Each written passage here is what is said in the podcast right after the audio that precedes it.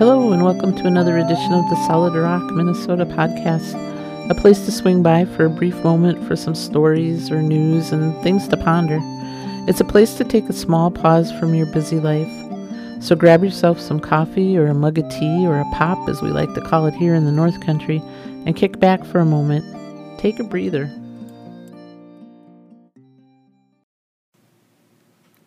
There's been so much in the news this past week that it's been hard to focus on much else. There's a transition of administration and power taking place in our country, a process that's been happening peacefully for over 200 years. But in the midst of this transition, there are many who would rather see the current president stay in office. So much so that thousands of his followers were willing to protest and riot and eventually break through the doors of the state capitol this past week. What pursued was an all out riot with violence and destruction and even death. Watching this unfold and seeing so much disrespect and violence and destruction taking place was one of the most painful and heartbreaking things I've ever witnessed. To see a person shot, another person being crushed between the door jamb and a crowd of protesters pleading for his life as he was bleeding from his mouth was something that will forever be etched in my mind. To see the destruction unfold to the things as a country we have held sacred for centuries brought me to my knees that day as I watched. It was something I have never witnessed before to that extent.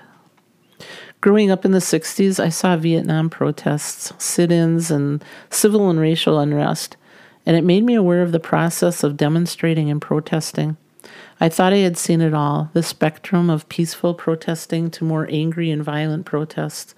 But this past week was the most violent thing I have ever witnessed in our country. Looking back, I always felt peaceful protests and demonstrations did help us grow as a nation. Racial progress was being made, even if it's been at a snail's pace. Watching the protests unravel into violence and killing this past week made me aware that we've not come as far in racial equality as I thought. I saw people with logos on their shirts condemning people of different minorities and ethnic groups. I heard people shouting to kill those who thought differently than they were thinking. We've only been stifling the racial tensions and tendencies lately. Instead of looking at one another as all being Americans, once again we are pitted against each other by the color of our skin, or rich versus poor, or right versus left. Is this because of one person in office giving permission to behave this way without consequence? Maybe. Or maybe it's something deeper that has held on to our culture and has risen again above the surface because there are no consequences. Like children, do we only do good for fear of being caught? Where are the adults these days? I want to believe we're better than that, but are we? Are we as American citizens better than the violence of many that took place this week? Like many other people who watched the violence unfold and the division between us, us meaning American citizens, it's brought me pain. It's also brought me to my knees. In moments of quiet time, I have prayed for my country, for all of us living here in the U.S. While there is so much pain right now, I have to believe we as a nation will rise above this that we will heal the scars on our hearts.